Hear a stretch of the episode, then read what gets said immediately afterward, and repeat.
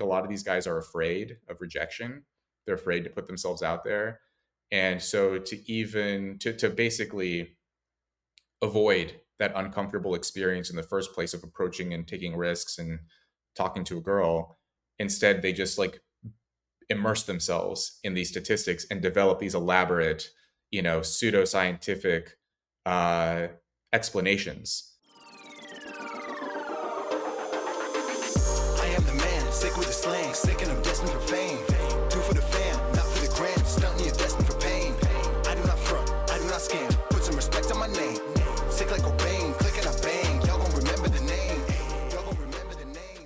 What's up, ladies and gentlemen, boys and girls around the world? I would like to welcome you back to the Real Talk with Zuby podcast. On today's episode, we've got on another brilliant guest. This is Rob Henderson. He is a writer and psychologist with lots of interesting insights about the human condition. So, welcome to the show, Rob. How you doing? Hey, Zuby. Thank you. Yeah, good, good. Great to be here. No doubt, man. I've done a brief intro there, Rob, but for those who are not familiar, please introduce yourself. Uh, yeah, I mean, I uh, have a PhD in psychology from the University of Cambridge. I studied psychology at Yale for undergrad. Um, I have a book coming out uh, called Troubled, a memoir of foster care family and social class. Uh, uh, February 20th is uh, the, the, publication date. And yeah, I mean, I've had a kind of an unusual, winding, indirect path to higher education. Grew up in foster homes in Los Angeles. Um, never knew my father. Uh, fled that environment as soon as I could. Enlisted in the Air Force when I was 17. And yeah, did a couple of tours, uh, deployed, traveled the world. And then, uh, yeah, eventually landed at Yale, uh, studied there on the GI Bill, and that was 2015. So um, in the book, I talk about how I witnessed kind of the birth of what people now refer to as wokeness. This term hadn't quite caught on uh, back in 2015. It was still sort of in the embryonic stage, but I was seeing sort of the beginnings of cancel culture and what was occurring. And so, you know, I document that at length in the final third of my book. Um, and yeah, I mean, a lot of that is kind of the reason why, despite having a PhD, I haven't pursued a traditional academic path and didn't become a professor. And so now I'm mostly um, known for my writing on Substack and you know being on Twitter and sort of creating this alternate um, path for myself as a as a writer. Yeah, no doubt, man. I think you're you're very much a, a free thinker. The term is overused sometimes, but when I look at the content you put out there, or I listen to your interviews or see your writing, it's a range of very different, sometimes disparate topics, just really about what's going on with humanity and society and culture and where are we all trending, not just seen through a sort of simple left right political lens like a lot of people do things, but with some real insights and thought behind it. So props to you because I think that that is cool. Yeah, thanks, man. Yeah, yeah, I appreciate that. Yeah, I try not to, you know, I think, yeah, a lot of people want to sort of categorize people, put them into boxes and then they you know, they want to know oh well, why are you saying this what does this mean you know are you coming at this from a left perspective a right perspective are you progressive and you know don't get me wrong like i obviously have my disagreements with a lot of the sort of political correctness movement and all of that like yeah a free thinker i think you know that's you know i, I will I'll accept that i like that but i mean it's just um, i wish more people would sort of adopt that that way of thinking about things you don't have to um, take a stand politically on everything you can just sort of see where the truth leads, regardless of whether it is consistent with this ideology or that. Mm. Why do you think that that is so rare? I mean, you know, I did my PhD in psychology. I studied a lot of evolutionary psychology in grad school, and you know, it's uh, it's a, a rare person who doesn't want to be, you know, I mean, this is kind of pejorative, but like a herd animal, right? Like you want to be protected, you want to be accepted, um, there was a study that came out in 2017, which found that this was a, a, worldwide survey across different cultures, different societies, which found that right, so so personal safety, like literally, you know, your physically intact body, that was like kind of the number one concern and priority that people had was like, you know, not dying, not not being infected, injury, and so on. But number two was reputation. Um, people were very concerned about their social image, of how they're received by others, and yeah, there are good evolutionary reasons for that. That um, in the ancestral environment 50,000 years ago, 100,000 years ago, um, you know, your reputation was critical, being accepted by others was critical. A human would be sort of unable to be um, self-sufficient in the Pleistocene uh, in that environment of sort of hunter, hunting and gathering. You needed to have a community in place, and we still are equipped with that same psychology today. And it's very uncomfortable i think for people even people i know who are who are independently minded free thinkers but they've experienced some version of cancellation um mm. They i could i can see like they've, they've sort of confided in me that they felt the anxiety and the pressure and the stress and like it's a very like you know there's there's this line from from aaron sorkin about how um you know getting getting attacked in the media is like being seasick where like you think the world is ending and everyone else just thinks it's kind of funny.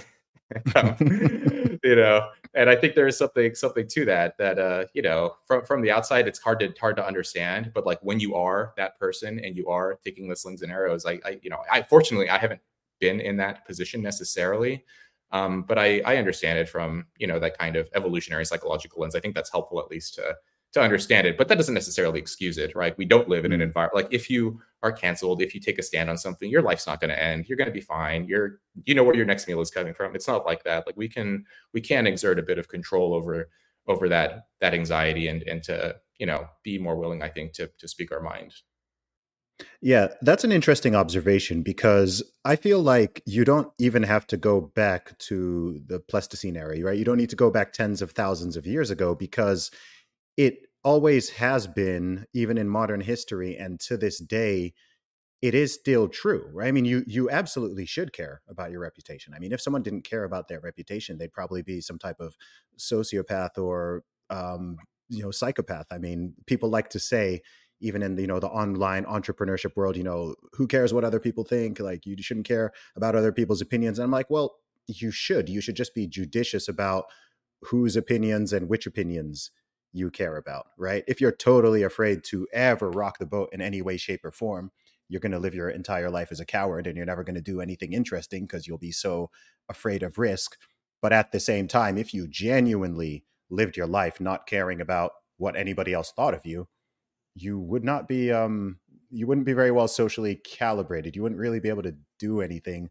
You wouldn't even if you're independent like someone like myself who's been working for himself for over a decade i still rely on my audience and my customers like if nobody liked me or trusted me or supported me and i wouldn't be able to earn a living i don't need to keep a boss happy um, but I can't just be like totally, you know, I've got a family. I've got, I'm going to have my own family.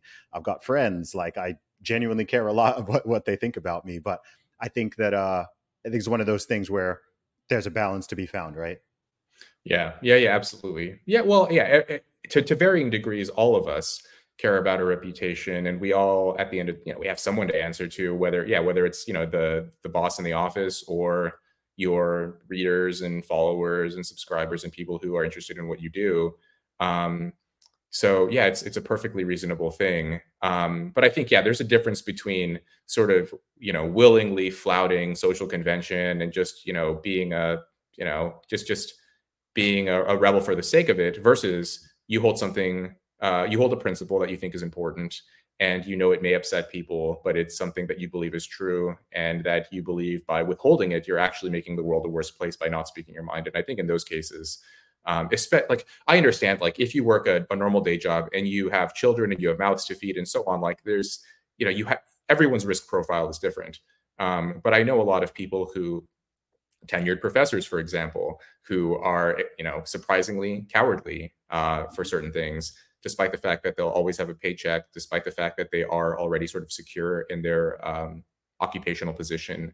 Um, and yet, even they, uh, if they hold uh, a principle or a value that they think is important, but you know they're unwilling to speak their mind. So, you know, it's yeah, it's it's important. Yeah, context varies. Everyone's risk profile is different, but yeah, it would be nice if if more people who were in a position to do so were sort of less less afraid. I think, and and I think we are starting to see that over the last couple of years. I think people like you uh, actually are important. Like one thing that I think like influencers and people like like you know thinkers and public intellectuals and all these kinds of people who do speak their minds, you sort of give other people permission to do this. Mm. Um, if you express an opinion, you post it online, you do a podcast, you share some view of yours, you're also sort of sub communicating to people like this is a normal thing to say, and it's okay to say this because it's true. I believe it's true. It aligns with reality.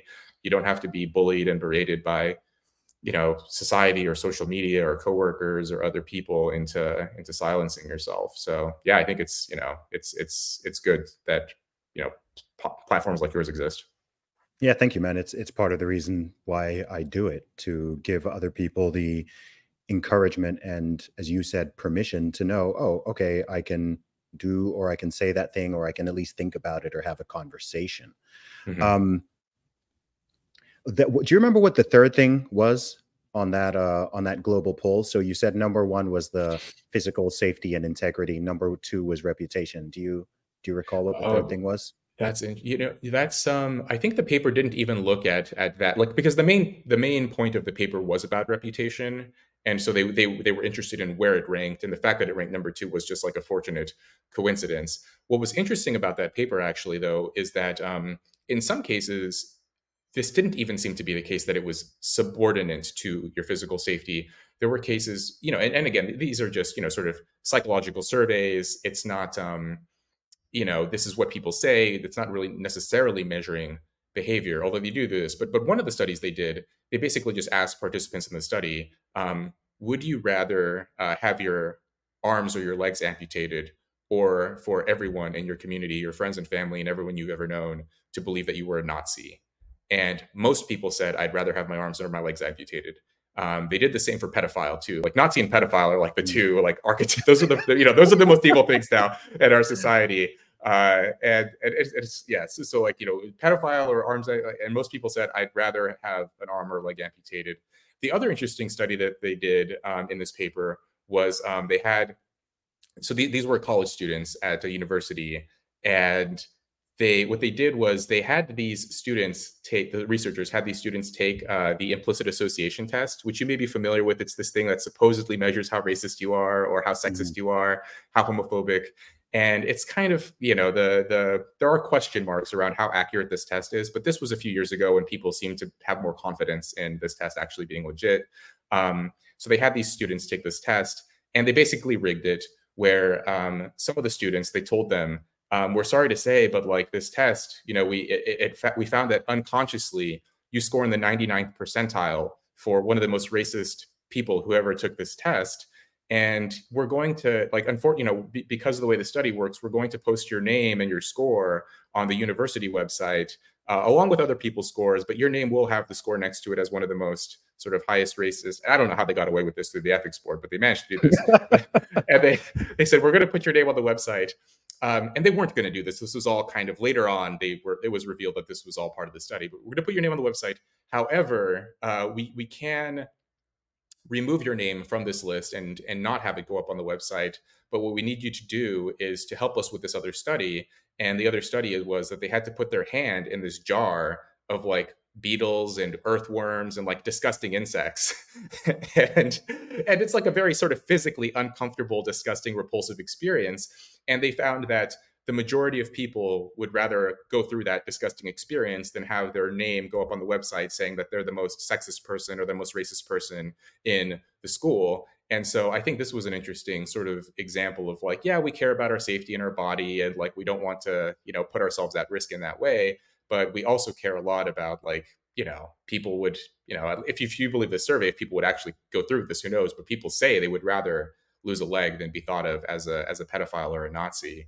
And so I think in some cases, yeah, this is um, you know, reputation can be just as important in some ways. People will, I think, yeah, they will sort of incur physical danger and harm and put themselves in perilous circumstances if it will bolster their reputations, right? I'm thinking about like young guys who, you know, do dangerous stunts or skateboarding tricks or something. Like people are willing to to damage themselves if they can bolster their self-image. Yeah, for real. I mean, for millennia and to this day, it's a primary recruiting technique for the military. If you Hmm. think about it. Oh yeah. Yeah. What Yeah, would you you? You mean like associate it with that. Yeah, well, what I mean, you know, the idea of honor, glory, you know, being being a hero, that type of messaging will make men risk life and limb if they think that they're going to be rewarded, even posthumously, as some type of of hero.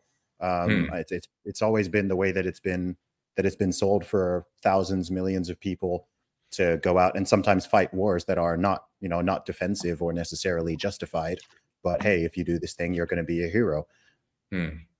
Right. Oh, yeah, yeah. That's okay. So yeah, there's they're sacrificing their or potentially sacrificing their material body for this immaterial Mm. ideal of honor or legacy or status or respect or something along those lines. Yeah, and I think yeah, for young people especially, it's yeah, this is like a pervasive concern. Um, something yeah, something I've long been interested in is this idea of status and how people are preoccupied with it to varying degrees. And yeah, I mean, it's it's something um, I think people don't necessarily think about it in a conscious way most of the time. Like when like when I enlisted in the military, and I remember like you know my, how, how proud people were of me and all those things. Like it was yeah, it's just like a nice feeling um, that people uh, try to pursue and try to satisfy, even if they aren't like 100% fully aware of it. Um, just how responsive we are to the opinions of others. Yeah, absolutely.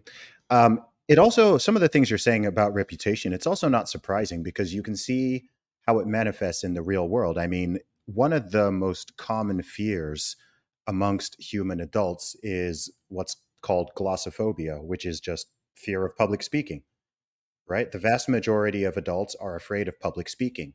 And if you think about it, it's not the speaking that they're afraid of, right? We all talk to people all day long, every day. So if someone's afraid of public speaking, what are they really afraid of? it's connected to reputation, right? They're afraid, oh, I'm going to stumble or I'm going to trip up. I'm going to to look I'm going to be made to look foolish amongst the public, right? If I say the wrong thing, if I fall over as I'm walking on stage, if I say a joke and it doesn't land and my peers or colleagues or friends or family are in front of me or even strangers, I'm going to be judged, right? I get people who are like, Zuby, I want to start a YouTube channel, but I'm I'm I'm afraid of it. Like I'm like, well, you're not afraid of opening a Google account and creating pressing the button to create a channel. You're probably not afraid of like setting up a camera. You're probably not afraid of talking into a microphone, but you are afraid that you might put the video out there and either no one no one watches it and you feel like a loser or people watch it and they leave mean comments and they downvote it and you feel like an idiot. That's what it is. So I think actually so many fears next to the, you know the ones about basic survival it's all about well what are other people going to potentially think if if i do that and i think it stops people from doing things that are just sort of very simple safe tasks just because they don't want to even open themselves up to any type of criticism or judgment. Yeah. Yeah i think there's yeah that makes sense. And there are people who will like weirdly take this like armchair critic stance of anyone who does put themselves out there. Mm-hmm. you know anyone who is in the arena who is putting their thoughts their podcast their writing anything their you know and and putting themselves in a position where they're sharing their views and others will i think there is that kind of there's that envy that jealousy that a lot of people have and it comes out in weird ways because they would like to actually do that too. And they want to you know throw some barbs and some insults at you but deep down a lot of these people just wish that they had the courage to to do the same thing themselves. Not all of them. A lot of people are just like you know nitpicky jerks but there are like you know there are people who would love to actually start a podcast or actually start uh, you know an online writing platform or something you know tweet more whatever it happens to be and they just get angry at others for for doing that and they want to tear you down and yeah i think yeah the the the point about um yeah wanting to you know wanting to have high regard and and the fear of public speaking is an interesting one. I mean i so i i've read about this um this idea the the yerkes dodson curve this idea that there's like an optimal level of anxiety when you perform uh, in in a public space and how if you have too little anxiety you actually uh, don't perform very well because you basically aren't taking the task seriously enough you're kind of um, uh, lethargic and if you're too anxious, you know, you jittery, your your nerves get in the way, and you you um, can can make some blunders. But when you have this sort of moderate level of anxiety, of your heartbeat elevates, blood pressure rises, cortisol shoots up, like all of those things. There was a researcher, um, I think it was Naomi Eisenberger from UCLA, but basically she wrote this very interesting paper. One of her claims in this paper was that the reason why our body, like we have this involuntary physiological response to public speaking, is because um, and she she took this sort of evolutionary uh, lens on this idea of in the ancestral environment, if you were in a position where you were being judged by a large number of people, um, your body is responding to the possibility that you'll be ostracized or attacked. Um, And so essentially, like all of those physiological responses, cortisol and blood pressure and so on, is your body's preparing itself to be wounded. Uh, and so that it will activate the fight or flight response so that you can very quickly run and heal from your wounds and recover from those kinds of things. And that was, you know, it, again, this was a this was a hypothesis. This was not like necessarily a, this wasn't like an empirical study, but I thought the idea of it was fascinating that, you know, trying to attract the attention of so many people at once was a little bit unusual. You were sort of bidding for status for a leadership position in that sort of early human environment. And there was the possibility that people would reject you or not like what you had to say or ostracize you or vilify you in some way. Um, and you, your body was was preparing itself for some kind of uh, attack or or uh, sort of banishment.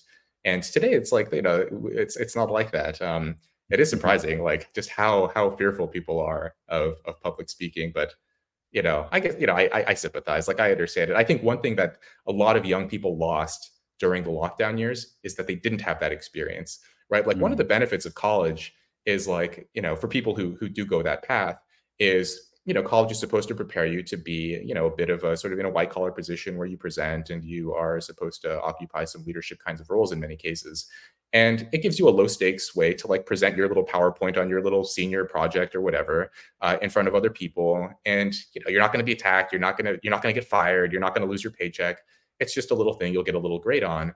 And i think the zoom presentations are not like they're not legit right? Like those things were silly. Um, i was a phd student. I was supervising some students at this time. Like you know everyone's mailing it in. No one's really taking it seriously. You need to actually be in person and have those uncomfortable experiences. I think uncomfortable experiences in general are important. And yeah, I think a lot of young people during those two or three years, we we lost a lot um, of sort of that that resilience that that could have been developed otherwise. Yeah, as well as well as the opportunity to just develop those skills, mm-hmm, mm-hmm. because you know a lot of people talk about confidence, and you know I've had people, young men in particular, ask me, you know, how how do you how do you become so confident in xyz or just in life in general? How do you become a confident uh, speaker? The way you carry yourself the way you talk to people whether they're men or they're women old or young whatever it is. And i'm like well there's a lot of hacks that people talk about on how to fake confidence you know fake it till you make it is a very commonly known phrase. But i think that true confidence comes from competence.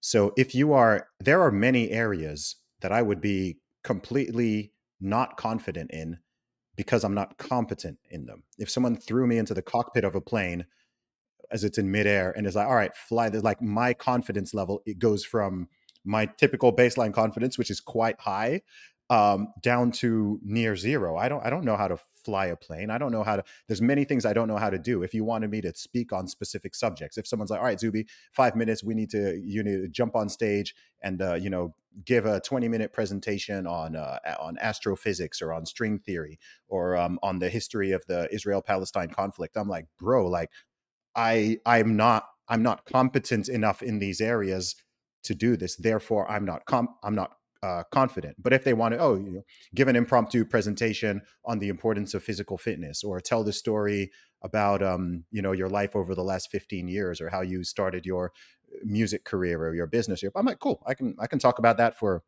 give me an hour. I, I can riff on that with no preparation forever. So I'm super confident in that regard. So in relation to what you're saying, it's like they also just didn't get the ch- time to build the competence, right? No, you, you don't naturally sure some people are great orators or they have some talent for it inherently but like anything else you've got to you have to practice. You get good at listening by listening a lot. You get good at speaking by speaking a lot. If i go back and i listen to episode 1 or 2 of my podcast i'm going to find ooh i'm not speaking as competently and i'm making more uh, uh mistakes or i'm using more sort of vocal vocal fillers and I'm interrupting I'm, I'm interrupting my guest quite a lot and this and that and it's like oh actually after doing hundreds and hundreds and hundreds of these now I feel very confident where I could sit down with anybody from Elon Musk to Ben Shapiro to Joe Rogan and I can sit down with them for a couple hours and I'm not feeling like oh my gosh like I don't know what to say I don't know what to do I you know so yeah the competence yeah. creates confidence yeah, putting in the reps, right? I think that's uh, an underrated force where people, you know, they, yeah, like anyone who's just discovering, you know Zuby's podcast or someone's you know uh, uh, YouTube channel or whatever. Like they they they think like like that becomes the the sort of default benchmark of how you how how well you're supposed to do without thinking about the thousands of hours and the reps and everything that goes into that. I mean, I think about the same thing sometimes when I look at you know like when i look at other writers that i, I enjoy reading and i you know I, I, look at their early posts or their early days the archives that go into the back and i think like wow this has changed a lot in the last three years or five years. Um, you know someone someone's book you know i look at like the earlier manuscripts or the earlier um, phases of their writing career. I look at my own posts from the early days on substack and yeah it's it's changed and it's evolved and it's gotten better and yeah it just takes time. It just takes um, i think that's like a shortcut that people just most people can't um, afford to um, you know to skip it's just that's just part of it and so yeah a lot of young people you know, it's yeah, the young people are sort of seeking, many of them are seeking that sort of magic sauce, the secret sauce of like, how do I get as good as you uh, in two weeks? And it's like, no, like to get even sort of in that, you need at least two years, you need five years, you need like a lot more time, and you need the experiences, and you need to have some setbacks too, some failures. You need to learn, and it's you know, it's one thing to have like sort of like even if even if you were to put you the last you know 10 15 years into a manual into a guidebook or something that's one thing to have that sort of theoretical abstract knowledge but to actually go through it you're still going to have unforeseen blunders you know someone else trying to like model their career off of something that someone else wrote it just doesn't work that way you have to live it yourself and go through it yourself in many ways i think learning from others can help and getting advice from other people can help but ultimately um, you know you can read books all day and you can read guidebooks all day and listen to advice all day but ultimately like the best thing is to just get out there and put in the mm-hmm. reps and start doing it.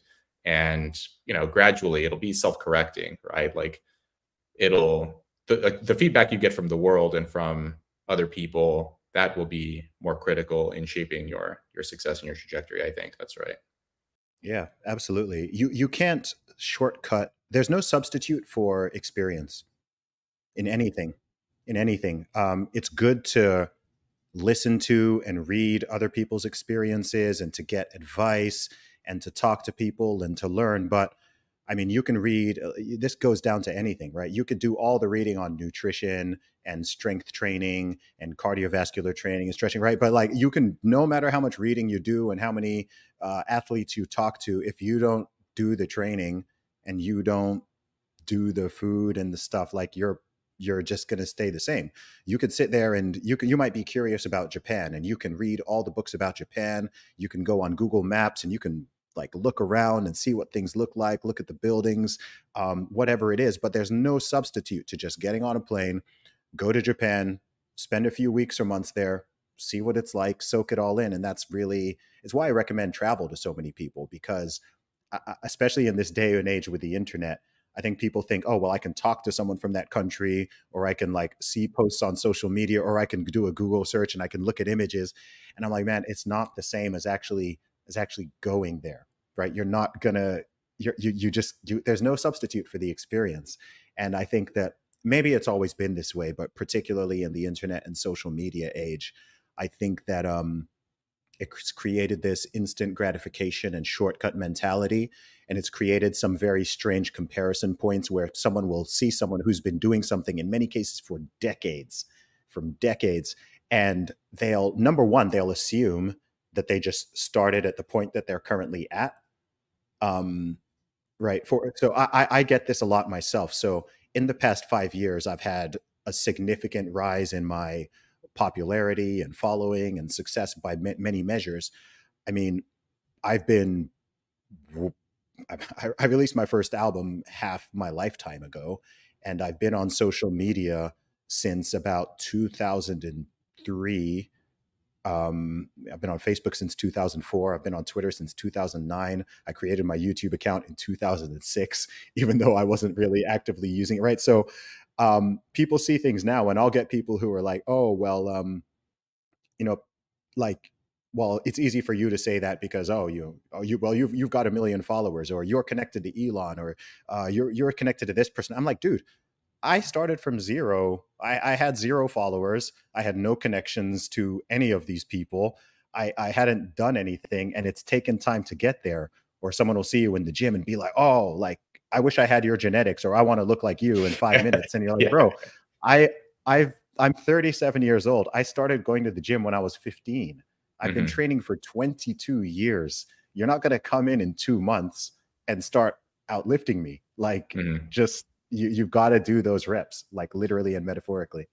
Yeah, yeah, that's that's that's well put. That yeah, ev- like everyone starts out with zero followers. Everyone's like when they first step foot in the gym, they're not you know they're not in great shape, right? Like they just they haven't actually worked out, and so people um yeah people's sort of point of comparison is yeah you know it's just it's a, it's a weird thing right because you open up instagram you open up twitter you open up any any social media platform and you're you're mostly following people who have large followings because those are the interesting people right? Like you know, there there are plenty of people who are interesting who don't have that many followers, but they're just not on people's radar yet. Like they haven't reached that point where they have the spotlight on them.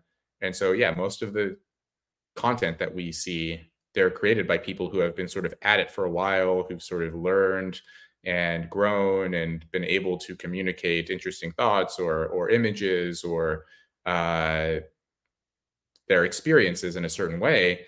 And yeah of course when you start out from scratch like i wonder if like maybe, maybe there's some there's some kind of like if someone could start this like a like an account or something of like you know here's your favorite your favorite influencers here's what you know here's what their account looked like when they started and you could actually just follow those and that gives you a more accurate picture of what the early days look like um i think actually that would be that would be helpful for a lot of people but yeah for me like i yeah i think one one maybe advantage that i've had is like i i don't really have that impulse that much. I mean, it exists from time to time, it flares up, but generally speaking, I actually don't feel that. Um, if I see a successful writer, a successful thinker, or you know, person who's doing well on social media, I generally don't feel like, oh, I wish I could do that overnight. I'm like, I respect the work that went into it, and I try to keep in mind that um, you know, there's there are things that you're not seeing, right? Like every, for every viral post, for every hit that you see, there are probably many other posts or podcasts or essays or something that person has written or attempted or tried that haven't actually done that well. There's a lot of sort of behind the scenes that you're not um, focusing on that that person isn't necessarily trying to present to the world. Um, and you know that's just that's just the reality, right? There's that famous line I don't remember who it is attributed to, but something about how most of us are comparing our our bloopers to everyone else's highlight reel. Um, we're comparing sort of the wrong parts of our lives to to other people's lives, and you know it's funny like a lot of people actually know that rationally in their like logical mind they know that that's the case but they still when they when they scroll instagram or social media anything they're suddenly like oh i wish i had this person's life. It's like you know that person's showing you a narrow slice of of themselves and i think even even for me like i i wrote a whole book about my personal life but even then there were decisions i had to make about what to leave in and what to keep out and you know it's like no one's ever getting 100% of the full picture except for the person living that life um, and that's yeah that's something i think we could we could do more uh, to, to try to understand. We're really only seeing what maybe maybe 5% of the person mm-hmm. and you know there's 95% that we are not seeing yeah you know i actually have a i have an idea for a book or a movie that's very related to what you just said. And anyone listening, you are totally welcome to steal this idea because I have no interest in writing this book or making this movie. But I, I have this idea for a plot where you have someone who is in this mindset who thinks that everyone else just has a better life than them. They're seeing mm. people who have a lot of money, or they've got the hot girl, or they've got the nice watch or the car, or they're the CEO of the company, or whatever it is and this person is just wishing and wishing and wishing that he could swap lives hmm. with other people and then the concept would be that this actually happens and he lives you you you you get to experience other people's lives not just the highlight reel as you said not just the superficial things you see at the, the surface but then you see oh wow okay this person has this problem in his like you live their life and, and all their problems all the crap that they have to deal with someone might be like, "Oh, I want to be Elon Musk. I want to be the richest man in the world," and then you actually get to be the CEO of SpaceX, of Tesla, um, of X. You've got like hundreds of thousands of people counting on you. You've got foreign governments like hitting you up. You've got the media trying to kill you all in one day. Like you, you, you're right. Like like you now have to deal with all all of their stuff, right? You don't just mm-hmm. get Elon's money, you get all of Elon's problems, you get all of his security threats, you get all everything. And I think that uh, the the sort of moral of the story would be like, you know, be, be careful what you wish for. Don't just assume that uh, someone's life is uh, inherently better than yours because you're just seeing the little surface level snapshot and you also haven't had to go through like all of their history and experiences and struggles but then you suddenly sort of take that all on. Yeah. Yeah that's that would be yeah i'm surprised no one has done that. Like that is a really that'd be a great. Yeah that'd be a great movie. I mean that we're not really seeing the the sort of the interior lives, the difficulties. I mean, because we, yeah, even with someone like Elon, we do have like we can make like well, some of it is just like public knowledge, but yeah, the media, like we can sort of piece together just all of the things he has to deal with, at least the sort of on the public side. But then, yeah, the in, in, internal doubts and all of the stress and everything else that comes along with being in that position of all of the sort of emotions and the ups and the downs and the yeah just everything that goes along with that emotionally and internally like who would want that? I mean i think most people a lot of a lot of older people i've noticed are, are actually kind of capable of that of of like realizing like you know there are certain advantages to living a simpler life um, because you don't have so many responsibilities weighing on you. This is like this is almost like a like a naive young person's fantasy of what being rich is like or being famous is like of just like oh you just get to like go to the front of the line at a fancy club or you just like you know nice people come up to you and ask for your autograph or to get a selfie or whatever. And it's like that's not like that's like one that's like the maybe some of the nicer parts of it like a very thin slice of it. And for the most part though there's there's just so much more going on so much yeah, difficulties mm. and doubts and stress and people everyone wants a piece of you. I mean i have like you know i have like you know one tenth of one percent of like you know some some actual famous person but i'm getting a bit of it over the last couple of years. And yeah it's just surprising like how quickly your calendar can be filled up. Like people are always trying to steal your time and take it. Like you know i mean it's it's not the worst thing in the world but um it's not like um yeah i think people just have like a mistaken view of like having any level of, of, of prominence is actually like. There's like a, yeah, there's this uh, advertising executive Rory Sutherland who you may be familiar with, uh, where he says like the the optimal level of fame is to like be recognized at an airport once in a while. And you know, I think I think actually a little bit more fame than that would be nice, but not much more. Like you know, once you get to the point where you like literally can't go outside in public anymore, like I've walked with Jordan Peterson through the streets of Cambridge, and like you can't live like a normal life anymore. Like like within ten minutes, immediately a crowd is following you. It's like you know, I think like maybe maybe the first time it happens, maybe the tenth time it happens, it's kind of cool and novel. but like by the hundredth time, when you realize like, oh, I just want to go around the corner and like get you know get some groceries, and you can't do that um, because of like you mentioned before, security risks and mm-hmm. you know this, that, and the other. Like that is actually not um, you know that's not something I think most people would actually enjoy. No, not at all, mm. man. And and then you know you see that level, and then imagine you know I don't know Beyonce, Eminem, uh, just just to be like Eminem. As from what I've heard, like he doesn't even like leave his house, man. Like he's just right, right, like, yeah, like yeah. because it's. Uh, I'm like, dude, that sucks. Like that's just a prison. That's, uh, like, like yeah. you know, people are like, oh, I want that level. I'm like, man, I, have thought about this quite deeply myself. About okay, mm. what level of fame, popularity, notoriety would be even why I like the level I have right now. It's cool. I get recognized like quite a lot. It's always fun, positive interactions. I can do meetups in different cities and countries, and people want to hang out and meet me, and it's all really positive. But I'm aware like there's a there's levels, and I and I've met. Mm. I mean, at this stage, like I, I've met a lot of people at different levels, and I've seen I've seen how they move, and I you know I've met people who you know they have them and their families have 24 seven security everywhere yeah. they go they're moving around you know they're just in the gym the bodyguard is there they're just like at a restaurant you know people are moving ahead of them like armed secure i'm just like man that's a that's that's a bit much um yeah. and then i'm aware like there's other levels that are much you know even higher than that and i'm just like actually that would not really be that that is not the optimum you you've gone way past the optimum level here I still I, I wonder if there's almost like a reverse of that, like you know, being recognized once in a while at an airport is the optimal. I think like there may be something like you've you've you've surpassed what optimal fame is like if you can't just like go into an In-N-Out and eat a burger without being mobbed, right? Like I still would like to have that level of freedom, I think most people would like to have the level of freedom of if you want to just like go pick up some groceries or you just want to like sit down and and and have a, a meal and you know if a couple of people come up and say hi they like your stuff that's cool but if like literally you can't even go outside right like that is you know with, with without yeah with without being uh, interrupted and and and being you know harassed or mobbed like that is mm.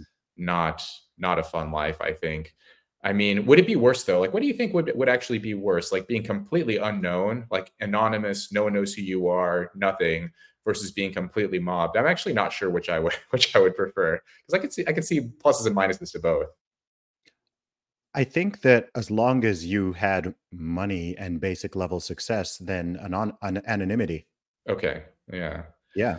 Definitely. Yeah. I think if you, I think if you were like a a billionaire Mm-hmm. It's probably better to be an anonymous billionaire mm. than one who's like recognized absolutely everywhere. Like if if those were the sort of if that was if that were the dichotomy, right. I think it would be much better and safer to be mm. the anonymous one because then you mm. don't need to because then you don't even need to deal with all this stuff, right? You don't have you're not gonna you don't have as many you know the security risks and you need to do this and imagine it you have children you have a wife you've now got to you've just got to constantly be moving in terms of like safety and protection and secure and think of people trying to like fr- uh, scam you and defraud you or freaking kidnap your kids like like there's some gnarly stuff that's out there in the world um yes.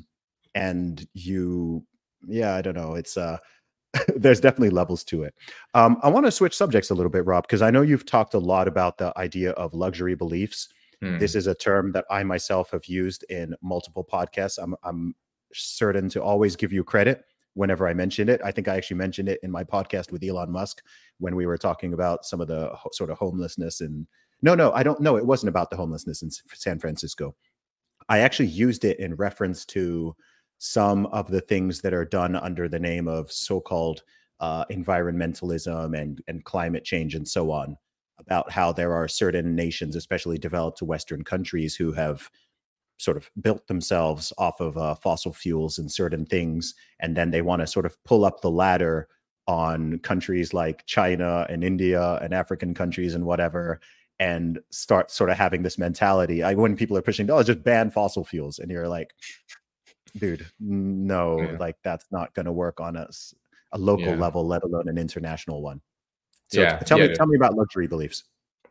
Yeah, I yeah, so the luxury beliefs idea, I I developed this um, concept, this framework in 2019.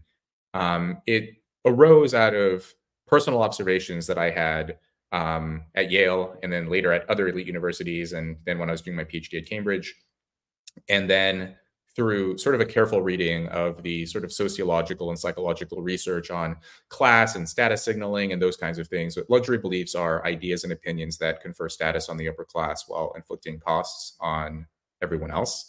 Um, and a core feature of a luxury belief is that the believer is sheltered from the consequences of his or her belief and so if you espouse a certain view, it makes you look interesting, it makes you look sophisticated, you're signaling your levels of education and cultural capital and position in society. Um, and often you'll get plaudits from your similarly affluent peers. Uh, but once that view becomes implemented into policy or becomes popular in the culture and sort of spreads throughout society, um, other people will suffer. And often the people who are espousing the beliefs uh, experience little to no penalty whatsoever.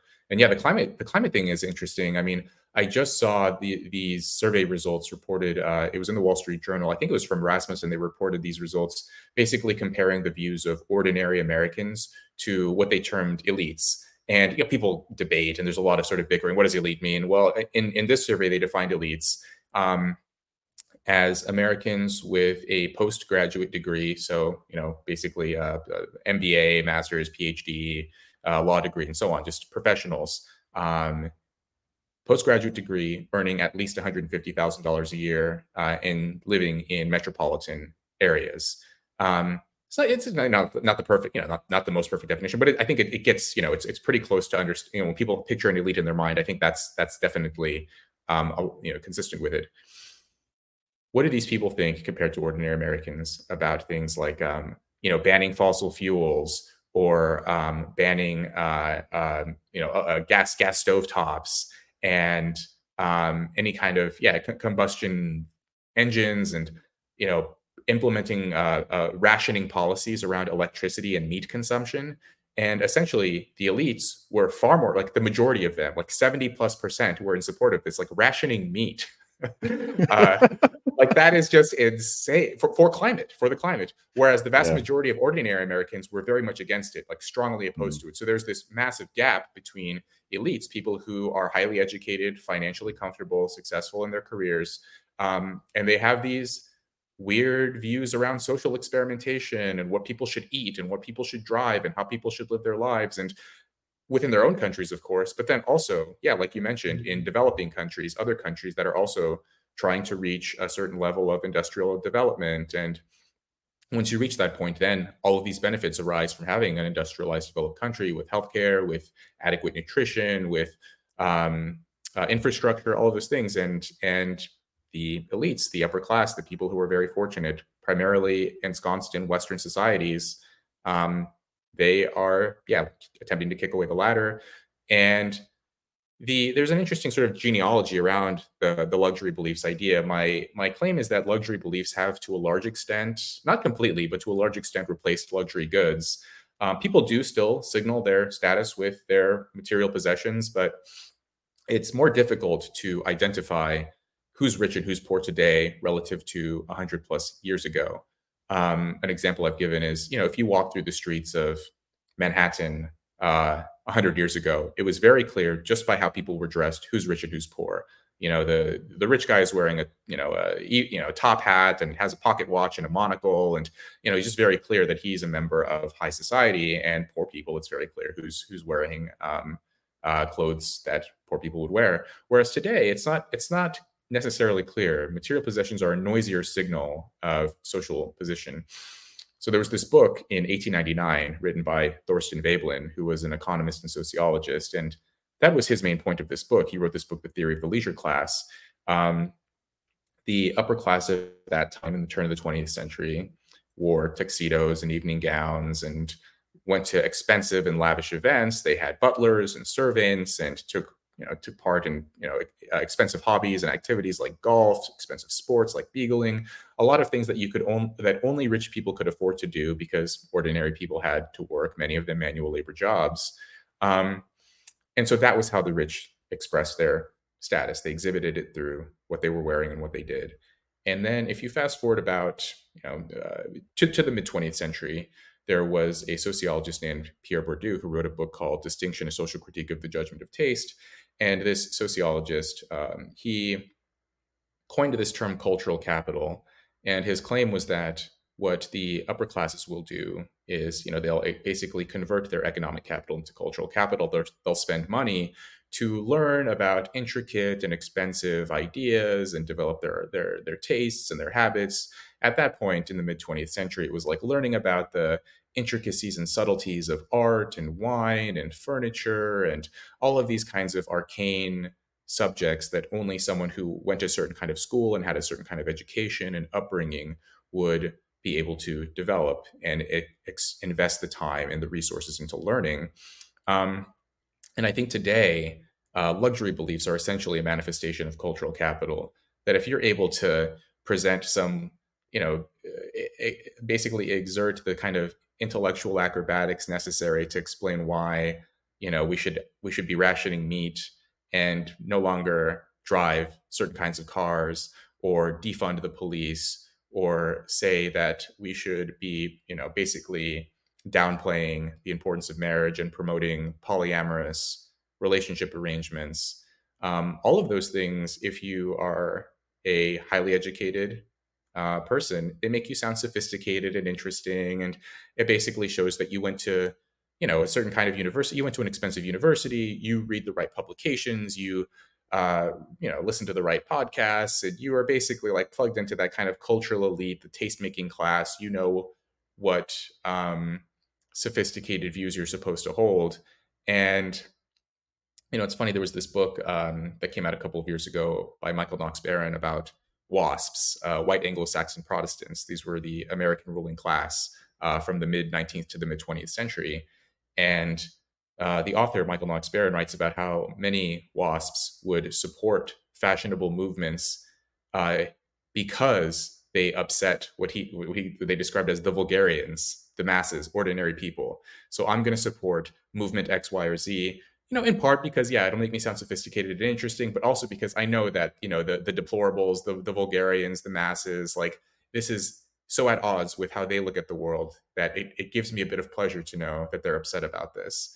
That if I'm promoting polyamory or how we should be eating bugs or whatever like it's going to upset them so let's you know let's let's let's promote this movement a bit more so there's a lot of moving parts here but ultimately the luxury beliefs idea is you know look look at the position i'm in i'm at or near the apex of society um, and that's really i think what's driving a lot of the luxury beliefs idea and some of it i think is malice but i think a lot of it is just naivete too yeah Absolutely. It's interesting because they, there's quite a range of luxury beliefs. I think that mm. they they sort of range to silly and goofy to downright potentially destructive to society if they were actually when they're actually implemented or if they were to be um, adopted on any type of scale right mm-hmm. i think mm-hmm. uh, you know one, an obvious example from recent years is uh, you know the defund the police abolish the police thing right it's like okay the people saying that are not living in communities and areas where there's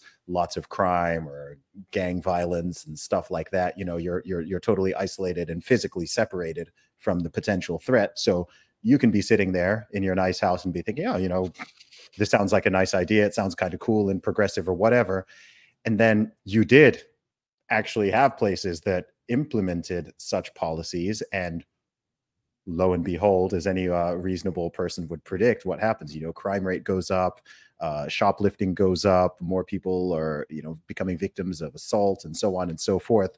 And something like that is uh, is is very destructive. Or you could even take sort of open border policies. Again, you have people who are like, firstly, they don't live anything anywhere close to the border physically, um, and they're just totally separated from the whole battleground and all the problems their their jobs are not going to be at risk right if you're there earning a, over 150,000 a year you're probably not worried that you know an illegal migrant is going to come and take your job or force your wages down or something however if you're on the lower end of the socioeconomic scale and all of a sudden your city state or country is flooded with hundreds of thousands or millions of new people who are happy and willing to work for lower wages, then now you've got to compete with all of that and you bear the brunt of it. Um, you brought up the whole idea around you know marriage and family dynamics, right? Mm. So again, people can talk all this talk about oh, like you know, marriage and monogamy is out there. They're sitting there in their you know heterosexual monogamous uh, married relationship and then they're there preaching to the masses about like well I, you, you don't have to do it the way i did right just do whatever the heck you want or it's outdated or whatever and sure their kids their kids are probably going to be fine and insulated uh, but if other people were to adopt that and actually put it into practice then your society is going to be in major trouble because yes. sure i'm i'm sure you can find like a handful of people out there where doing all this weird, gnarly relationship dynamic, like, you know, it, it, works for them. I'm sure there's an exception, you know, okay, cool. Like they've managed to figure out, figure the thing out. But the vast majority of people who try it do not. Um, and, and if you were to actually do this and be like, okay, like let's make this the norm across millions of people, then um, that's the kind of belief that could uh, actually crater your entire society. Yeah, yeah, 100%. Yeah, I mean, the marriage one, that was like one that, I mean, that might have been like one of the original luxury beliefs for me um, when I first started developing this idea. I mean, I remember like where I grew up, like every, like no one was raised in an intact two parent home. I mean, I was raised in foster homes. I had friends raised by single moms, one friend raised by a single dad, another friend raised by his grandmother because his mom was on drugs and his dad was in prison. I mean, that was like a kind of normal, um, you know, those were like very normal stories uh, in the kind of working class area of California where I grew up. Um, and then I get to Yale, and literally just about everyone is raised by both of their birth parents. And if you look, I mean, if you just look statistically at, at like college educated women, 90% of college educated women, college educated mothers are married, 90% of them. Um, whereas for people whose highest level of education is a high school diploma uh, among, uh, yeah, among women, among mothers, um, something like 60% of uh, uh, births are out of wedlock. And so it's just a massive sort of class and educational disparity there. Um, in 1960, 95% of kids in the US were raised by both of their birth parents, regardless of social class. And if you fast forward to 2005, um, for the upper class, it dropped slightly from 95% to 85%. Um, so a slight dip. But for the working class, it dropped from 95% to 30%. So massive, steep decline. Um, and again, this is like based on, uh, or th- this can't necessarily be the result of economics because there were poor people in 1962. Um, and in, and actually poverty in 1960 was probably worse uh, because that was a lot of that was before the sort of Great Society programs and all these state benefits. Um, so a lot of this has to be the result of cultural forces too, of the examples that elite set. There's a lot of good research that elite opinion actually does contribute to how people um, uh, live their lives and develop their habits and so on. The examples that they see around them from highly respected people, um, whether on TV or through pundits or just sort of it's in the air, the atmosphere of which ideas and lifestyles are acceptable and praised and which ones aren't. Um, and it used to be marriage used to be very respected um, and praised and kind of the default path for people. And now it's, oh, if you want to, you can. If you don't, it's okay to, you know, could range as far as like actually marriage is, yeah, uh, patriarchal, oppressive, and you shouldn't do this. And meanwhile, the women, in many cases, and some of the men too, who are expressing this view, they themselves are highly educated, the products of two parent families, and they themselves plan to carry that benefit forward and get married and raise their own kids. Um, and so, yeah, it's just um, there is that kind of element of duplicity there that th- these are extremely yeah so it's funny what you said about about relationship arrangements that certain people maybe they can find a way to live in a polycule and make it work for them and like you know if you want to live with your wife's boyfriend like somehow that can like work for them whatever. But but i in most cases if that works those people tend to have unique personality profiles you know unique educated you know just un, you know atypical. Maybe works for them but for people who aren't in that category the same categories of personality and education and all those other things if they attempt to live that way often it will break down very quickly because you know for most people they have natural feelings of jealousy and you know romantic commitments and all these things. And if you introduce other people into that relationship things usually will fall apart very quickly. Um, and what it reminded me of is actually this idea around like veganism or vegetarianism that if you are, again, like unique personality profile, highly educated and affluent, you can invest the time and the resources into like basically mapping out your diet in a way that you can still receive adequate nutrition without eating meat. But if you're a poor person in, in a developing country and you hear Western elites saying you shouldn't be eating meat anymore, like what are your options? as far as like receiving adequate nutrition. And I remember, Zuby, I was sitting at this meeting uh, at Cambridge University with all of these, like, you know, these Cambridge Dons and these professors and so on. And there was this girl with me. Um, she was uh, another student. We were both PhD students. She was from the Philippines. And I knew her a little bit about her background and how she had grown up in a village and sort of, you know, got on scholarship and managed to get into Cambridge for a postgraduate degree. And all of these like you know highfalutin cambridge professors were like i don't understand why people even would like to eat meat. Like don't they understand? And you know like basically adopting this very snooty elitist attitude around like why would anyone even eat meat? Like why shouldn't vegetarianism or veganism be the default? And it's like okay if you're a professor at cambridge and you have a phd and you've never had to worry about where your next meal is coming from that's one thing. But like i'm like you know this this girl this you know young woman from the philippines is giving me the side eye because like her parents are living in a village and like meat is something to look forward to, right? Like if you're working backbreaking labor, you know, working hard all day out in the sun and you don't have that many sources of nutrition, um, like what, you know, like what is she supposed to think about what these professors think of her and her family and her culture? And like, you know, so so yeah, I remember she and I would talk. She wasn't a political person, but like that was in a, a moment that radicalized her. and uh and she was like, "Oh, th- this is not the kind of place I thought it would be because there's a lot of there's a lot of messaging at these kind of institutions around tolerance and open-mindedness and diversity and so on. But then once they actually start to learn about how people from developing countries think or their lifestyles or what they do, they actually disapprove of a lot of it. Like anyone who doesn't live like an upper middle class, highly educated person, like they actually do. Um, many of them, not all, but many of them do actually look down on those people or think of them as backwards or retrograde. Yeah, it, it's interesting, man. There's there's so many interesting points you raised there. I was going to say that uh, you know, you were talking about these like poly- polycules or whatever.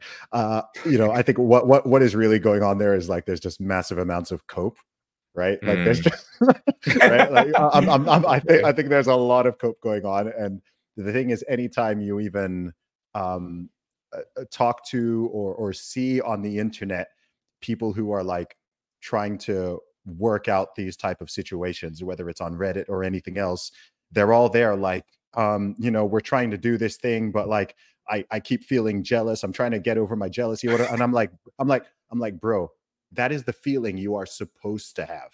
Yeah like that that th- th- th- this is not whether you're coming at this from a from an evolutionary perspective or from a from a religious perspective or from like a just sort of sane critical thinking perspective like they're all there trying to like, like how do i get rid of this emotion? How do i stop myself feeling this and whatever? And it's like dude you do it by doing things the way that people have generally been doing them for thousands of like they our ancestors didn't come up with these institutions and ideas just to be mean and restrictive and like hyper intolerant or whatever they're like okay this is the dynamic that we have found works.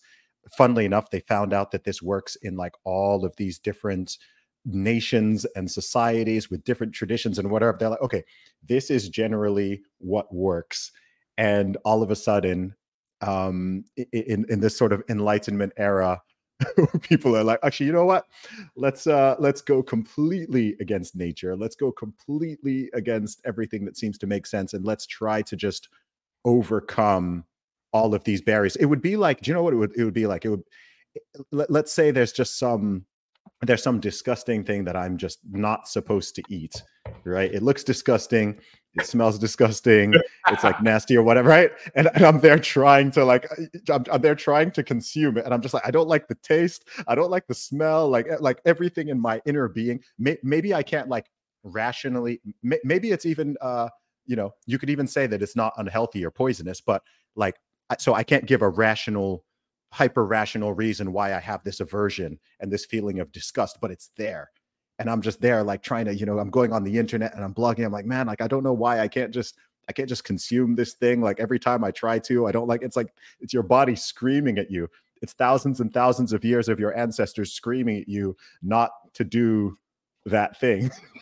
so so yeah, it's so they, that's that's a really useful analogy because it's like no one like society didn't teach you to hate eating that thing, right? Like that's the thing, right? Like the jealousy thing is really interesting because a lot of a lot of people who promote non-monogamy, ethical non-monogamy, you know, that they oh like you were taught you were you were brainwashed by society to be possessive and jealous and you just got to get over those that social conditioning and it's like actually you're you're the one who's trying to socially condition the rest of us into eliminating that very natural feeling right? Like it's very interesting like this there's like a lot of topsy-turvy beliefs around what's natural and what's not and like they think that what's natural has been socially conditioned, but then what's socially conditioned is is actually what's like the, the, the natural thing.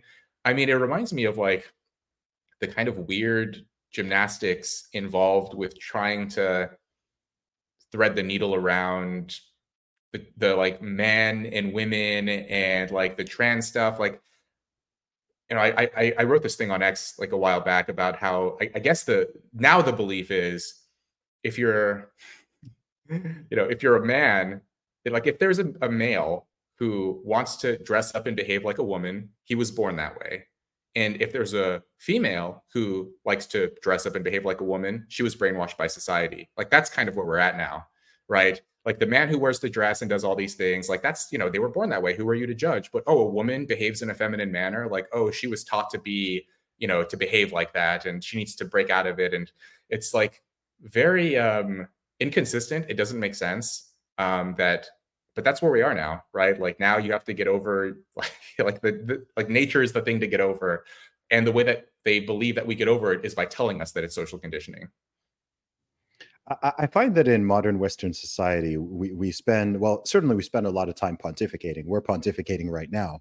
Mm. Um, and sometimes I wonder if that's part of the problem, right? People are just spending too much time like in their own heads. Even when people talk about like mental health and all that stuff, it's like, I think if you literally just keep your body physically moving and you're doing hard things and you're taking on tasks and you've got real battles against uh, yourself, fellow man, nature, the environment, animals, whatever it is, you're struggling to survive. Like you, you don't have time for anxiety, you don't have time for depression. Like you're just getting on with all these things. And I do wonder if now we just live in this time where people spend so much time in their own heads and then they spend time in other people's heads via social media, right? Like you're seeing, like, you're not even meant to be able to see so many people's opinions and thoughts and ideas and so much information. It doesn't even matter what country you live in right? Wherever you live, there can be something crazy that happens today in, uh, I don't know, something crazy happens in Australia, and within within a matter of minutes, people in the USA, in the UK, all over the world,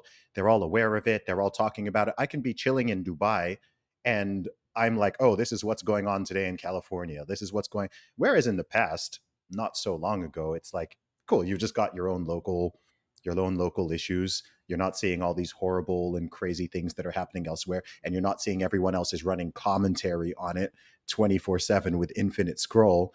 And I'm like, this is why people are going crazy. I'm blessed to have a personality that's like very low in neuroticism. So compared to most people, I'm very insensitive to like negative feelings and emotions and whatever. But most people are not wired that way. And if you're someone who is more emotionally sensitive, and prone to these negative emotions. And all day, every day, you're just continuously scrolling through this thing for hours a day that's just amplifying things to make you anxious. Here's another thing to be afraid of. Here's another terrible thing that happens. Oh, here's a video of like some violent incident. Here's another terrible thing that's going on. Here's something to make you disgusted. Um, here's something to make you angry from, you know, if you're on the left, here's something from the right to annoy you. If you're on the right, here's something from the left to annoy, right? And there's literal algorithms that are like feeding it to you. And then you turn it off and you're eating your meal and you turn on TV, whether it's CNN, it's Fox News, it's whatever, and they're still battering you with more and more and more information. And there's people consuming this for, I mean, what's the average? I think the average American watches two hours of TV a day and spends about mm. four hours on three to four hours on social media. It's it's it's something around that level. Mm. Um, and you have to keep in mind that for every person who watches no TV, that means that there's another person watching like four, six, eight hours of it. Hmm. And I'm just like, this is there's many reasons why people are, you know, going crazy, but some of them seem quite sort of obvious to me because it's just like, well, human beings are not meant to live like this. And then on top of it, you put in all these, you know, broken family situations, lack of community, um, decline of faith, decline in physical health. People are quite literally eating garbage, mm. um, drinking too much. People, I'm just like, man, this is quite a. If if I were an evil person and I wanted to sort of put together a cocktail to make people mentally and physically sick it, it, would be hard to come up with a better combination than, than the sort of like standard American diet and the sort of all the social cultural media diet yeah. that is just sort of being fed to people on mass. Yeah. Yeah, it's it's tough. I mean, now you really have to exert like extremely high agency over your own life to guard yourself from all of the temptations around like easily accessible processed disgusting food that tastes really good but is really bad for you. That's been it's been optimized to be that way right? Like these companies spend so like food companies and social media companies hire you know the world's top food scientists or behavioral scientists and software engineers and they have unlimited resources to basically optimize um, you know for for food right? There's this idea of the bliss point where like a, a potato chip has the optimal level of crunch to make you want to keep consuming those chips. And I think, yeah, social media is, is, is the same way. Um, there was a study a few years ago which found that um, on this was you know back when it was still called Twitter that certain words predicted uh, virality, and these were words. Most of them were negative words uh, like attack, blame, bad, kill, hate. for each one of those words that someone would put in a tweet, uh, it increased the likelihood of being retweeted by 15%. Um, and so, so and this was a few years ago. Maybe the algorithm has changed. I think maybe it's not quite as toxic, but it's still, you know, it's still present. Um, there's this idea of the one percent rule on the internet, which I think is helpful. At least it's been helpful for me. Like when I scroll and when I see what I'm, you know, what I'm exposed to online, which is basically it's like a rule of thumb that only one percent of people on social media actually post on a regular basis. Um, 9% of people will comment or like or engage or interact with those posts. And 90% of people are just lurkers who don't do anything except just scroll. They don't engage at all. And so we have the situation where like 99% of the population is scrolling social media. And well, 90% say are looking at 1% of the population sharing their thoughts and their ideas on a regular basis, and 9% kind of interacting with those posts. And they get this very warped view of what the dominant prevailing opinion is um, another study on on X was how two percent of users produce eighty percent of the tweets. I mean, you know, and, and I find it funny because like I, I follow, I think like six, yeah, same, same. Like I, you know, I have like 600 some people I follow. You're one of them. And so I'm following, you know, 600 high profile people. And, you know, but it's like, even even among those 600 relatively high profile people that I follow, it's really only like 50 of them that I see pop up on my feed on a regular basis and and then among those 50 it's really like five or 10 that love to tweet a lot. And so that it's like okay people are scrolling and looking at things and they're like they get this warped view of oh everyone's talking about x. And it's like really no it's like your favorite 10 influencers or 15 people that you like to follow or keep track of their ideas uh, and posts. And the rest of us yeah we're we we get this you know this we're not thinking about what we're not seeing and what people who aren't posting what they're thinking about and what they're concerned about. And i think this is like you know this is something that people tend to overlook especially when they're stunned by you know like who who tends to like what do actually what do normal people care about? They don't care about like a lot of a lot of the culture war issues and this that and the other. Like they care about their families. They're trying to make a good living for themselves. They're trying to get promoted and so on. And but but yeah i think like more and more like you said as families and communities are deteriorating and there's not a lot of connection sadly, I think like, yeah, more and more people are turning their attention onto social media and getting their connection in that way. And yeah, I think people need to be mindful that like it's still not reality though. It's still not what the dominant majority uh, are talking about, just a small segment. Yeah, for sure. Uh, there, there's something that uh, maybe, maybe I'm going to coin it on this podcast, but there's certainly various forms of like terminally online brain, and you you see this in you you see this in people's beliefs about different topics where i'm like you've been spending way too much time on the internet if you think that that is true right so okay mm. let me mm. let me let me let me try to think of a good example um you you get it in the political world you get it in the social world in the cultural world in the dating and relationships world so uh, okay let let's take for example um the, this this idea that um you know i don't know 80 80 20 20% of the men or 10% of the men get like 80 or 90% of like all the women and if you're not like the top top top guy then there is no chance for you mm-hmm, um, mm-hmm. i see that i see that opinion a lot on the internet i hear it on podcasts i see it on youtube channels and so on and then i go outside like I tra- mm-hmm. I travel a lot. I go outside and I just see like very very regular, very very average people coupling up all the time, all over the world, in every different town, in every different city, right? It's not like, oh, this guy's like the this guy's the top G. This guy's like got everything. It's just like he's just like a complete normal guy from Poland or like from wherever. You know what I mean? Like he's he's yeah. just a normal guy and he's got his girlfriend, right? You know, it doesn't yeah. matter. I could be in I could be in Colombia, I could be in Qatar, South Africa, Nigeria, USA, UK, whatever. I'm just seeing like normal people coupling up all the time, boyfriend, girlfriend, husband, wife. They're just normal average people. So, you, but then the the terminally online brain is like, no, no, no, like that's not happening. Like these are the stats, and this is how it. I'm like, bro, go outside and just like observe with your own eyes. Another thing is like, I, I don't know, like the idea that uh even some of the some of the woke stuff. So say for example, like I, I don't know, all the pronouns thing or like all, you know, everyone is going trans or whatever, and you're like, have you ever in real life, maybe in academic settings, perhaps you have experienced this, Rob, but I have never come across a real world situation where anybody asks for anybody's pronouns or when people don't just assume gender right off the bat. Like everyone I'm assuming I'm talking to conservatives and progressives and liberals and apolitical people. Everyone assumes gender all the time. No one meets me and is like, oh, like, or, you know, are you a he, him, or are they that? Everyone just assumes I'm a he, him. So, like, again, you go online and you see like all these weird accounts with their mm. pronouns in their bio and they're talking this and they have like these weird sort of rituals that they're going through. And then in the real world, you're just like, this is not, this is not a thing.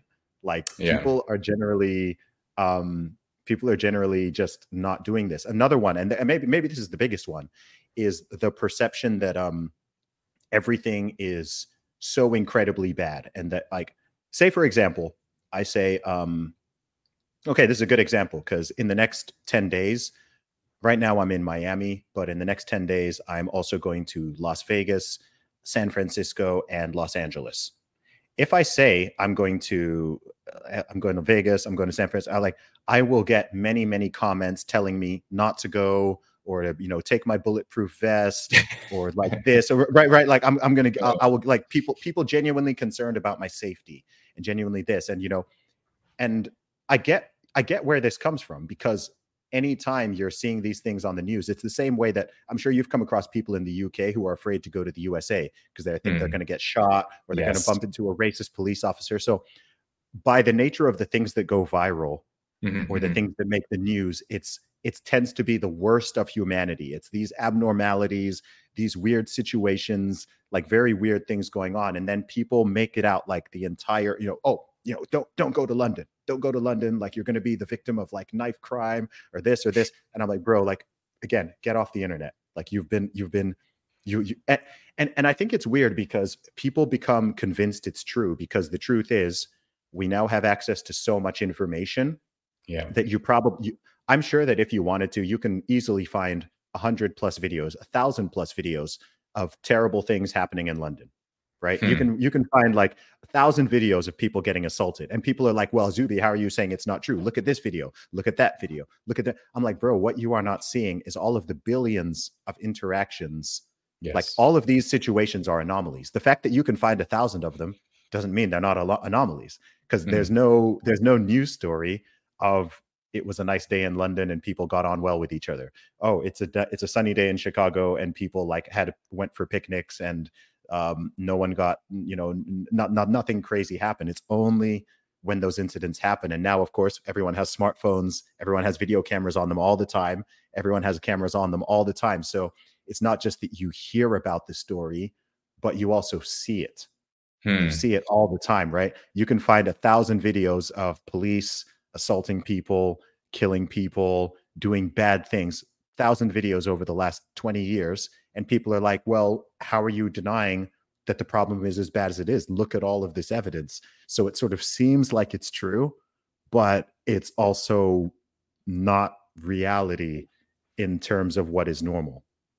Yes. Yeah yeah. Well i mean the, the very fact that those things grab our attention that they go viral that they yeah that they enter the media in the first place it's because they're anomalous events right? Like, yeah, like you said, no, no one is going to write a news story about like, oh, a neighbor went across the street to check in on their elderly so and so to make sure they're okay. Like, that's not going to make the front page of the New York Times, right? Like, what makes the front page is someone killing their neighbor or beating some innocent person or robbing someone or whatever, right? Like, everything that we see in the media by definition is unusual. That's why it's in there in the that's why it makes the news. That's why journalists are reporting on it because they know it'll get eyeballs, they know that it'll get attention, uh, because it violates what we expect in everyday life, which is actually we we expect people to be kind, to be normal, to be nice, to be generous, and yeah, I mean, like I've I've heard that so many times from people about how like you know not non-americans because so yeah live in the uk i was stationed in germany for a while like i've lived overseas for, for a long time and so yeah people oh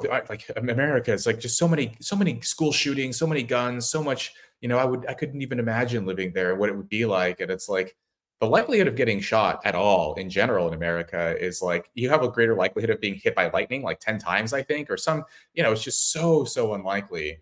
Um, but yeah, they, they, here the, the media will endlessly cover some event and that becomes people's anchor for what reality is like. It's just again the, the dating thing that drives me up the wall too like to hear oh, like oh I, I you know i saw this thing online about how you know women will only swipe on this number or that number and it's like well dating apps are becoming popular. I think there's a bit of a dip now. I think more and more young people are actually refusing to use them because it's been saturated and because of all the accompanying issues with them but only about 30 to 40% of young adults have ever downloaded a dating app and actually used them it's it's the most it's a plurality of people meet through dating apps but it's not the majority um, and most people still um, are not meeting their partners uh, through through online dating, uh, especially in places like university environments or you know sort of young professional situations, just outside of that that space. And so, when yeah, like these guys, oh, like if you're not six feet tall, if you don't, you know, it's like it just like if you go outside, you'll see guys who aren't six feet tall and they have a girlfriend,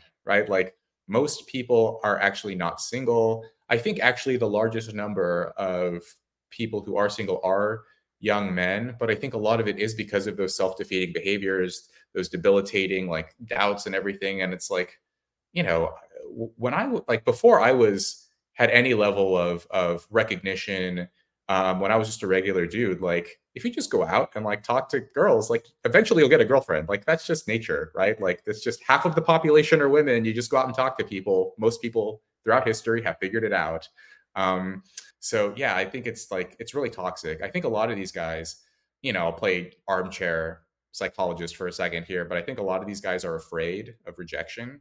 They're afraid to put themselves out there. And so to even to to basically avoid that uncomfortable experience in the first place of approaching and taking risks and talking to a girl, instead they just like immerse themselves in these statistics and develop these elaborate, you know, pseudoscientific uh, explanations for why it's hopeless and why they shouldn't uh, even bother in the first place. They'll hear some story about some guy getting cheated on, and oh, that's how women are. And so then I'm not, you know, you might as well just not talk to women because you're going to get cheated on. And they just, you know, they they cling to these outlier events so that they themselves don't have to be courage, yeah, be courageous uh, in in their own sort of, you know, in, in in that way that young men have to be and be prepared to be rebuffed or turned down. And that's just part of, we used to accept that it's kind of part of young adulthood. It's just part of life that if you like a girl, she may turn you down. That's okay. Like, that's just life, you know, like anything else. But now it's like, no one wants to take that risk anymore. I think, yeah, it's just, um, all of that stuff online on social media and it does spill out because what was funny like i'm i'm old enough and i think you're yeah you're probably old enough to see like what started on the internet in like whatever red pill reddit manosphere that kind of stuff like it was kind of niche it was kind of weird a lot of it was just like it was internet culture and that is now the dominant culture like now i talk to like handsome good looking jocks who will like talk about red pill stuff and it's like 10 years ago that archetypal dude you know the, the captain of the football team is not talking about red pill reddit but now they are like it's mind-blowing just how steeped into this kind of internet culture young people are um, and yeah, I don't I don't think it's it's in the long run. I don't think it's it's it's going to be good. Um, we're due for a correction, I think, of just mm. young people have always met each other. They've gone on dates, they figured it out, you know, and well, I think we'll get there, but it's going to take some time. Yeah, I hear that. Pe- people always say the internet isn't real life or social media isn't real life, which is partially true, but somewhat not because it's like, well, the people you are seeing there are real people and as someone who has been active on social media for well over 15 years now, I do notice that you can predict what's going to happen in real life, oftentimes based on social media, because you'll see it there first. You'll see it on the internet first. And then two to five years down the line, you'll really start to see it sort of seeping into real world conversations, even with the language. So mm. I, I remember the first time, here, here's an interesting one, Rob. I remember like, it must have been around 20, must have been around 2014 or 2015. I remember the first time I discovered the whole pronoun, the whole pronoun in bio people, right? I, I went down this rabbit hole. I was on Twitter. It was, yeah, it was like 2014, 2015. And I, I was, someone had like commented on something and I went to their profile and I saw like she, her, or he, him. I can't remember who was a man or a woman. And I was like, I was like, what's that? I was like, why is that? like, you're, you're, like, like, like, I, like, I was genuinely confused. I was like, what's going on here? And then, um, you know, it, it was like, people now say the word woke, but at the time, you know, we used to, people used to say social justice warrior, right? SJW. And, um, you know, it was all like these left leaning accounts. And I, I found like, I discovered like a subculture because they were all, I looked at like the person, the other people this individual was talking to, and I click on their profile and I'm seeing like she, her, he, him, that and i'm like what on earth is going on here like why do all of these people have like their i remember the first time i ever saw it like i'd never heard of it in real life i'd never like I, I hadn't heard about like stuff going on at universities or whatever it was like kind of early and i was just like what on earth is all of this stuff going on and then there was this sort of like mainstreaming of it to the point mm. where you know now on whether it's linkedin or it's someone's email signature or whatever but like I saw it first. There's so many things that I first saw on social media and I didn't know it was a thing. And then a couple years later down the line, I'm like, oh boy, okay, this is like, this is actually like a thing. I thought this mm. was just like a weird internet, you know, cult or joke or something. So there is some predictive, there is some predictive, there's some predictive power in, yeah. uh, in in some of these things. They do they do start affecting reality yeah it's it's it's it does like it has this kind of it spreads throughout uh, it catches on i mean a lot of this stuff like yeah it starts on internet culture or a lot of it is it's birthed in uh, universities. And i mean yeah you, you mentioned before like have i seen this in my day-to-day life? Like sadly i have to like yes like you know regrettably i've seen it. I saw it at yale. I see it at cambridge. Like i've seen it at other universities where you know it's i think it was it kind of reached its peak probably in like 2018 or 2019. I think like the pandemic and lockdown stuff kind of like affected it in like day-to-day interactions, but I still see it everywhere in um like email signatures. Like a lot of professors and administrators and people who work in academia, you know, it's like, yeah, they, them, she, whatever. Yeah, I don't even, you know, it's, it's just so ridiculous. like I've refused to do it. Um, I do know, like, you know, I do know people who have like used it strategically where like suddenly they'll adopt they them pronouns at a certain point in grad school because they know when they apply for a postdoc or an assistant professorship and they mark that they're gender non-binary or trans or whatever but like they present as just an ordinary and these have been women um that uh there's like in case they need they need like a paper trail like okay you identify as trans how long have you done this? And you know they say oh i've been doing it for the last four years. And if someone happens to like look at an old email from 2019 or something it's like oh yeah they've been a they them since 2019 so yeah this is a trans person. Despite not really changing their appearance or anything else and like it's like a calculated strategy a lot of these people use. Um, i think a lot of yeah a lot of them are lunatics and unhinged and sad and weird people. A lot of them are smart and careerists and will do you know do do what's necessary to play the game um, and will be a they them for four years in order to position themselves for a good um, a, you know a, a, professorship. So it's just just wild what's what's happened. I mean the pronoun thing i'm like yeah just floored me when i because i arrived on campus in 2015 okay i started yeah. college when i was 25 so i was already older I was getting, yeah, I was getting out of the Air Force. I had just been discharged. I, you know, I got out in August, started classes in September, and I started hearing about this pronoun stuff, and I was like, eh, this is weird. Like, but then it just like pervasive. Suddenly, it was everywhere. Suddenly, it was in email signatures. Suddenly, yeah, and I'm like, this is insane. Um, it's one like I get it. You know, at the time, I, I I tried to understand it, and it was like, okay, if you're a trans person and you want people to refer to you in a certain way,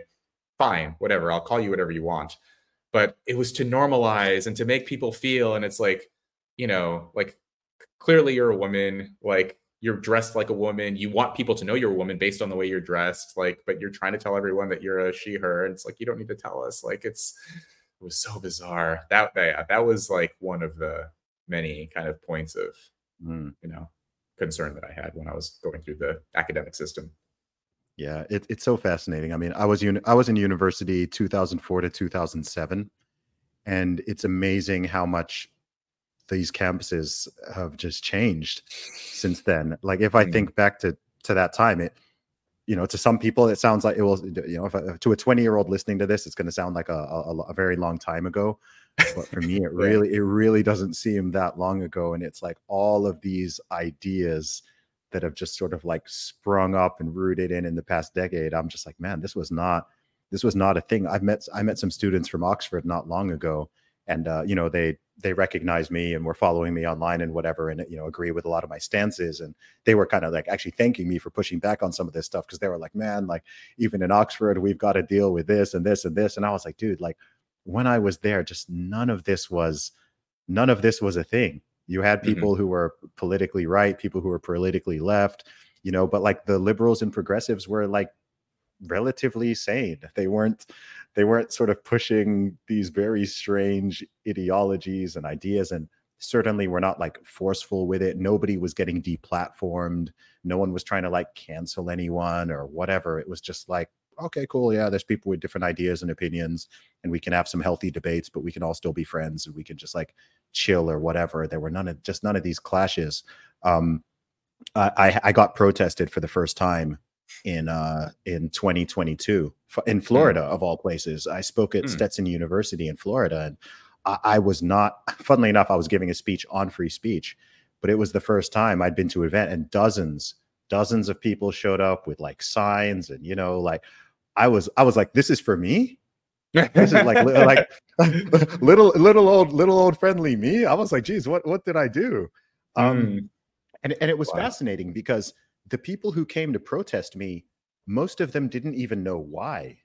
Like their signs had nothing, you know, one person's holding a BLM sign, one person's holding a trans lives matter signs, people are holding rainbow flags, people are just like like there's no coherent through line between all of the things. And then, you know, even during the Q&A and everything like, you know, cuz I I invited them in. I was like, "Cool, like if you you guys came to protest me, if you've got questions you want me to answer, again, I gave I just gave a free speech on free speech. Let's have some free speech. And there were a couple handful, you know, who had researched my tweets and you know, like they pulled up some tweets and you know taken some issue with them. That was also hilarious, by the way, Rob, because uh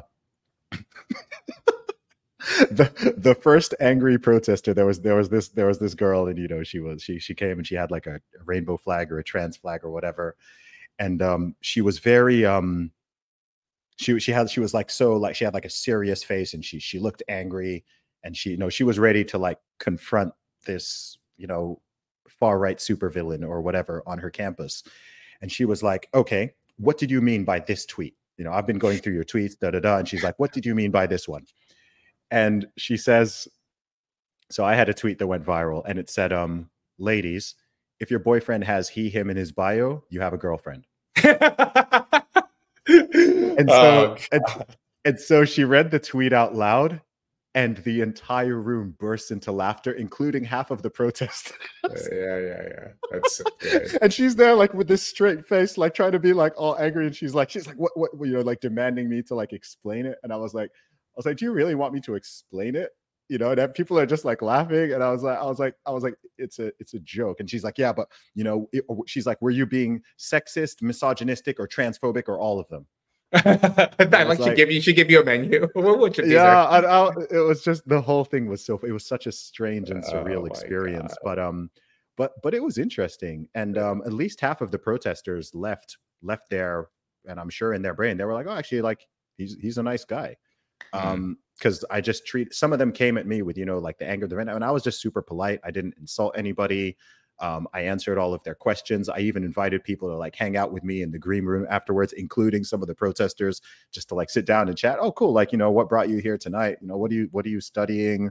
Like you know, just get just talking to people like normal human beings. Because yeah. I don't know, I don't I don't know what they expected. I think you know they expected me to be like this evil. I, I don't know. I don't know what they expected but it's mm-hmm. just like mm-hmm. you don't you just don't give them that energy at all and they're suddenly like feeling a little bit silly that they've spent four hours sort of dedicate of their evening dedicated to like fighting against you when they're just like oh okay like we don't share the same political views on everything but you're not you're clearly not like evil you don't you don't hate me i i there was there was one girl i was like you know wh- why did you come here to protest and she was like oh you know like i have friends who are uh, trans and in the lgbt community and you know i'd heard that like you were like that you hate them or that you're attacking uh, i was like I was like, because I did like my deadlift tweet, you know what I mean? You're just like, like that means that I like hate people now. Um, and I was just like, yeah, like, no like there's there's no there's no hatred there's no animosity like i'm not on board with uh, the whole trans ideology. I don't think a man can be a woman. I don't think men should be competing in female sports but none of that is rooted in any type of hatred or animosity of anybody.